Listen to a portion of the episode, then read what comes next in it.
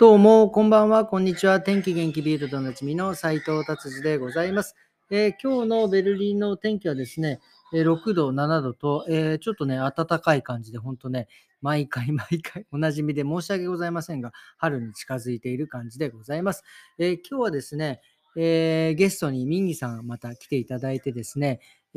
彼にですね今回その工事の内装とかですね、そういったデザインとかを全部お願いしているのは多分聞いてる人は知ってると思うんですが、そのコンセプトのですね、内容なんかをですねちょっと詳しく聞いてみた聞いてみた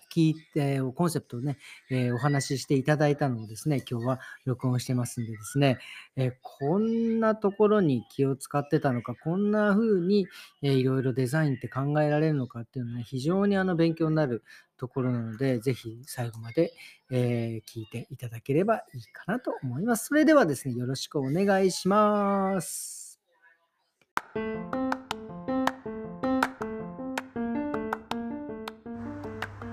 こんばんは。じゃあ今日も、ミンギさんがゲストで来ていただいてですね、今日はですね、リンクヘアデザイン初日の営業が始まって、初日というのはその、工事が終わって初めての、ですね、営業が始まりましたということですね。でそのね、工事そのがどういうプロセスでどういう風な感じで今が出来上がったのかっていうのを、ちょっとミンギさんとお話をしてみたいと思います。じゃあミンギさんよろしくお願いします。よろしくお願いします。はい、このポッドキャストにたびたび出てるんですけど、自分の紹介ちゃんとしたことがないですよね。はい、僕は建築家をやっているミンギと申します。僕ともう一人のパートナーで、ミンアーキーっていうmin.archi、はい、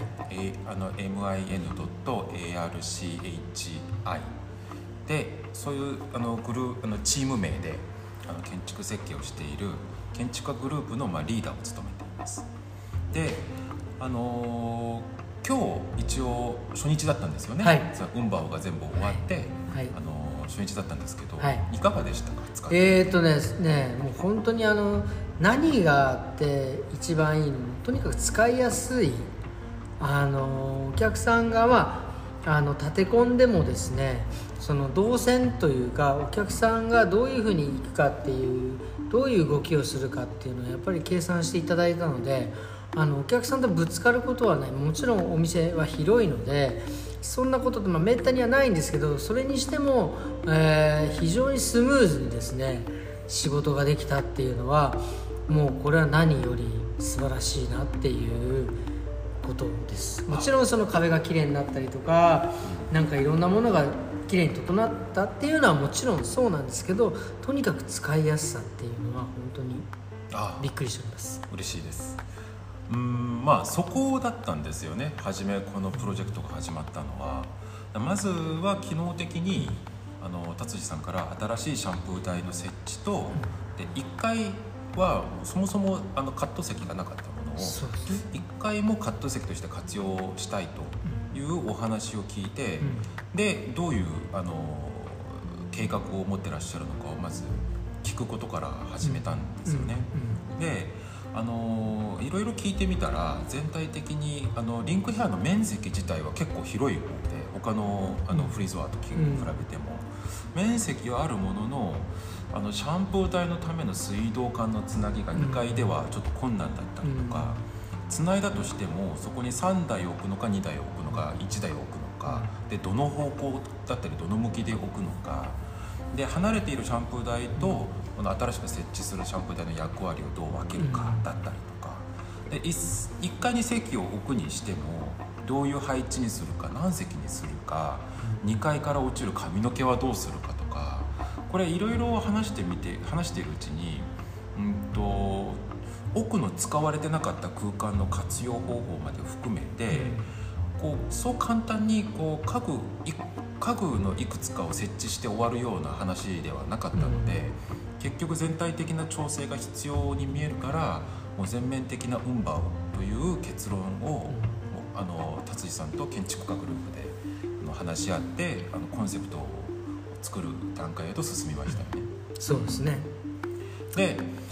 最初まずさっきおっしゃったその席の設置だったりシャンプー台の設置で、うん、まあこの今まで使ってたのと全然違う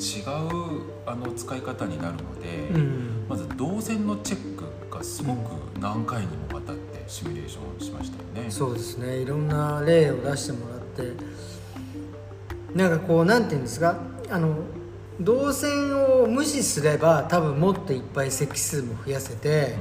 うん、シャンプー台もなんかいろいろ置けたのかもしれないんですけど、やっぱりその動線を無視してしまうとダメなんだなって、ダメだったんだなっていうのが今日本当に分かりましたね。ああ、シャンプー台とカット席とちょっと若干離れてて、うん、レベルも違う。レベルっていうのは高さですね、うん、人が立つ床の高さが違ったりとか、うんで広いけどその中での人の動線がスタッフとお客さんで結構複雑に動くだろうっていうのが予想できてたので、うん、そうすると席の向きだったり個数をどうするかで、来てくださったお客さんに、なるべくこう気持ちいい時間を、それ相応の時間と雰囲気を楽しんでほしいという目標に合わせて、混雑しない動線の作り方だったり、シャンプー台を置くときに仰向けに女性の主に女性の方々仰向けにこう座るわけですから、その時に抱かれる若干の不安感だったり違和感をどうやってなくせるかとか、で髪の毛が乾いてない方々が長い動線をどう動くかとか、そういうのの計算からまず始め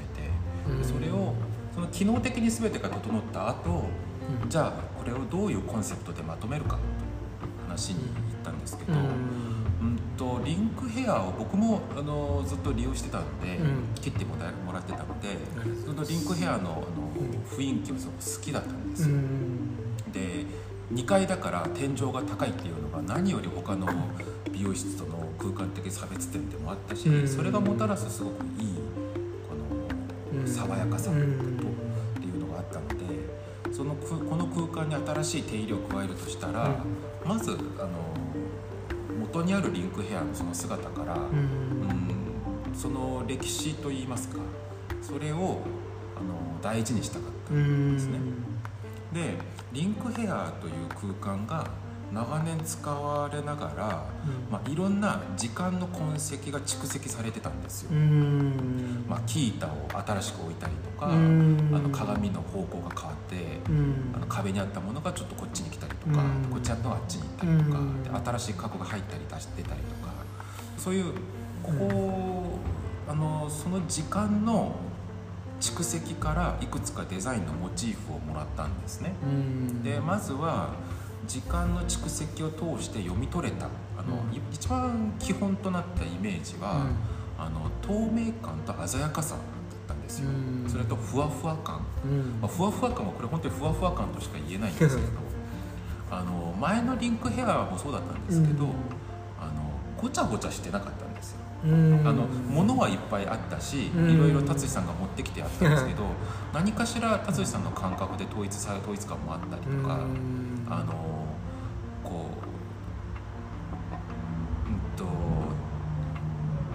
がっつりしてなかったんですよ。なんか色合いが強かったりとか、確かにね、なんかでっかいLED の装飾があったりとか、そういうのはなかったですね。なんかそういうのをやりたがるんですね、やっぱり印象を残したいために。でも達井さんはただただこの広い空間を楽しく生活しながら、自分が使うためのいろいろな工夫を、でちょっとした自分の思いとかを装飾としてだったりとか機能としてちょっとずつ足してきたっていうのがもう歴史、その形からすごく見えたんですよ。でそれをあまり度外視したくないなという、その達井さんがどうやってオープニングしたかっていうのを、店をオープンする時の話も聞きましたし、そのコンクリートのその梁だったりとか、その内部の数回にわたる改造だったり、奥の部屋のいろいろな利用方法の工夫だったりとか、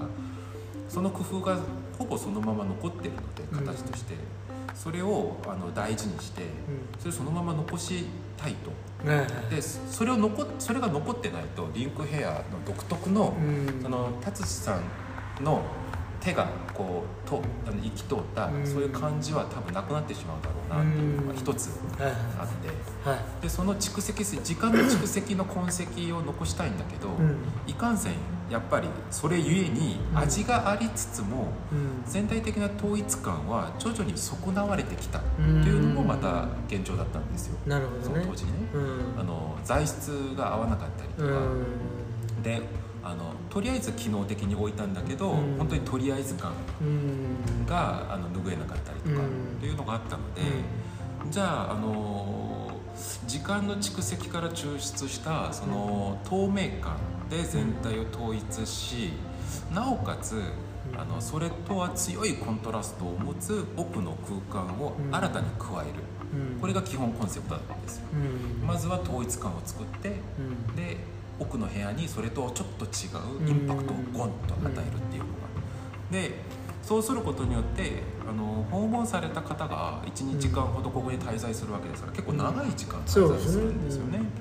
うん、長い時間滞在しながら空間の奥行きをちょっと豊富に感じてもらうように、ただ座って切って出すコンベヤーベルトに座っているような感じじゃなくて、なるほどね、うん、この空間を自分がこの空間をこう動きながら、うん、いろんな体験ができていると、まあ、それを、まあ、美術館みたいにこうわーっと乾燥する必要はないんですけれども、髪を切に来てくださって長い時間ここに滞在する方々が、うん、空間を単調に感じてほしくないなって、うん、気持ちよくかつ多様な感じを持ってほしいと思ったので、確かに確かに、うん、で基本的には前のカット席だから前のホールに当たる方ですよね、うん、吹き抜けになっていて、はい、2階と1階が一緒にもう、はい、視線が全部通っている前のホール部分の前のカット席の部分は全体をまずめちゃくちゃ明るくする、まあ、これは機能的にも冬になると午後には切りづらいという、うん、そうですね、不便な部分があったので、うん、じゃあとにかく明るくしたんです、そうでもどう明るくするか、うん、明るくするっていうのはただ明かりをバーッとつけるだけじゃなくて、どういう明かりの性質にするかっていう明かりのコンセプトをまず決めなきゃいけないんですよね、うん、でその明かりのコンセプトとして、うん、まあ、ふわっとして来てくださった方がおそらくある程度思ったと思うんですけど、うん、全体的にこう均一な明かりになってるんです、ね、うん、どこかが暗くてどこかが特別明るいじゃなくて、全体的に白い光の中に包まれてるような感じ、本当そうです。そのためにこの2階席の下も同じ種類の、うん、明かりに見える照明に見えるのをつけて、全体的にこう均質な、うん、明るさになるようにしたのと、うん、そのそうして、まあ、そうやることによって、うん、その前の空間に、うん、透明感があふれるような。その装置はまたもう一つあるので、それは後に説明するとして、前の席はそうやって明るく透明感がある席にする。で後ろの席、シャンプー台を新しく置く席と、まあ、あまり使い勝手がちょっと悪かった奥の席は、建築から見たらすごくなんだろう、隠れている宝みたいな空間だったんで、そこにちょっとインパクトのある新しいコンセプトを入れようってことで、達井さんに提案をして、うん、そこをたっちゃんの部屋にしよう、で後ろの席とシャンプー台のところは、うん、落ち着いた隠れ家的な空間にしたいと、うん、そうですね、うん、で前と後ろの空間の、コンセプトが全く違うように、うん、必ずシャンプー台には一度は行きますからね、うん、そうですね、行き来しながらその違いを感じてほしいと、うん、特別感出ますね、出ますよね、うん、でこの前と後ろのコンセプトを決めた後、それを実現するために、主に3つの手入れをしました。まず1つ目は色ですね。店に蓄積されているその形の変貌、いろいろ達井さんが手を加えたその変貌をそのまま全部白色に塗ってしまう。黒色に塗って形そのものは残ってるけど、全体的に白にまとまることによって、灰色の鉄、木の茶色、で部分的に壁の白、で傷んでる部分だったりとかが、最初は味があったものの、時間が経つにつれてだんだんその統一感が、そこのアジアで歌って、うん、それを統一させるためにシンプルに全部白に塗って、うん、その変化と統一感を両立させると、うんうん、まずはそこから始めましたね、うん、で2番目はロレンですね、うんうん、そのリンクヘアの特徴として窓がどでかいんですよ、うん、2階分の高さがありますから、 そうですね、そこから入ってくる明かりがすごく、うん、光がすごく明るいんですけど、うん、また不便でもあったり夏はね、うん、明るすぎてね明るすぎて不便でもあったり、うん、不必要に外に抜ける感が出てしまうっていうのも事実なんですね、うん、で女性の方々や、うんまあ、男性の方もそうなんですけど、うん、美容室に入ってきて日常じゃない自分をこういじっている姿になるわけですから、うん、ある程度中に入ってきて包まれた感も必要なんですよ。だから開放感は1階で出して、うん、2階の部分は完全にシャットアウトしてしまうと、うん、それはそれで長所がなくなってしまうので、うん、半透明の布を何枚か重ねて軽いふわふわ感を空間にもたらす。だからただの日をよけるカーテンにとどまらない役割を、うん、その窓につける布にのれんっていう日本のその文化からコンセプトを持ってきてのれんを新しく設置すると。でこの半透明の布が結構キャラ付けのすごく重要な役割をしてますよね、うんうん、非常にいいです。髪落ち防止もそれで、まあそうですよね、統一感出したりとか、うん、で、うん、最後に奥にあるたっちゃんの部屋ですね、うん、使いにくかった部屋だったんですけど、うん、それを青色のスタジオみたいに仕上げました、うんうん、でそこはもう完全に特別感あふれる鏡のサイズだったり、うん、照明だったり、照明も前のホール部分はすごく ふわっとして全体的に明るくするんだけど、うん、たっちゃんの部屋の青色のスタジオは、うん、そのお客さんの席だけにスポットライトを当てて、うん、で達治さんが専門的に時間をじっくりかけながら、うん、新しい髪型を研究したり、うん、お客さんとゆっくりコミュニケーションを取ったりするための、ね、本当にスタジオとして計画しました、うん、でそこは達治さんが座って他の業務を見れるような場所にしたので、うん、そこは本当にたっちゃんの部屋として機能すると思います、うん、でこの3つが色とのれんと青色のたっちゃんの部屋、うん、この3つが相応に作用することによって、うんまあ、訪問する方々は、まあ、豊富な空間体験を得られます、うんうん、素晴らしいでで前の部分ってホールの部分ですよね、うん、特にこのホールの明るい部分は、うん、天気や時間帯によって表情がとても多彩に変わるんですよ、うん、もううちらがもう去年の秋からずっと見てますよね、うん、天気、ね、曇りの日と晴れの日と、うん、朝と晩と全然違いますよね、全然違いますよね、だからうちらだけが知っている表情もあるんですよね、うんうん、訪問する方々はその時間帯を知らないから、うんうんで来るたびに多分新しい雰囲気を味わってもらいたいですし、うん、でたっちゃんの部屋は、うん、これはちょっとまた違って、うん、たっちゃんの部屋のその青色のスタジオ、そこは、うん、時間が経っても変わることのない達治さんの職人精神の器になってほしいですなるほど、うん、だからあの場所はあの場所で強い意志を持った空間が、うん達治さんの職人精神とともに一緒に変わらない、うん、その達治さんの思いの器として達治さんとお客様のコミュニケーションの場所になってほしいです、うん、でお客さんたちはおそらく1ヶ月に1度とか、うん、2ヶ月に1度日常から逸脱した無限的な時間を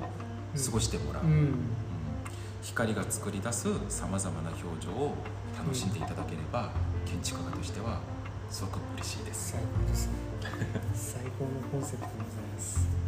いやーすごいですね。なんかやっぱりいろいろ考えていただいてたんですね。ずっと達治さんとコミュニケーションを取りながらやりましたからね。そうですよね。いろいろ話しながらいろいろ見せてもらいながらいや本当にありがとうございました。こちらこそ本当に素敵な空間を作っていただいて、最高のバウヘアでした。いやいやいやとても楽しい仕事でした。いやいや本当に僕もねこれからねちょっとまたどんどん使って味がね多分出てくると思いますので、はい、それもまた楽しみです。僕も楽しみです。いや本当今日はいやありがとうございました。ありがとうございます。またこれからもよろしくお願いします。よろしくお願いします。今日はこんな感じで終わりにしたいと思います。どうもありがとうございました。失礼します。さんありがとうございました。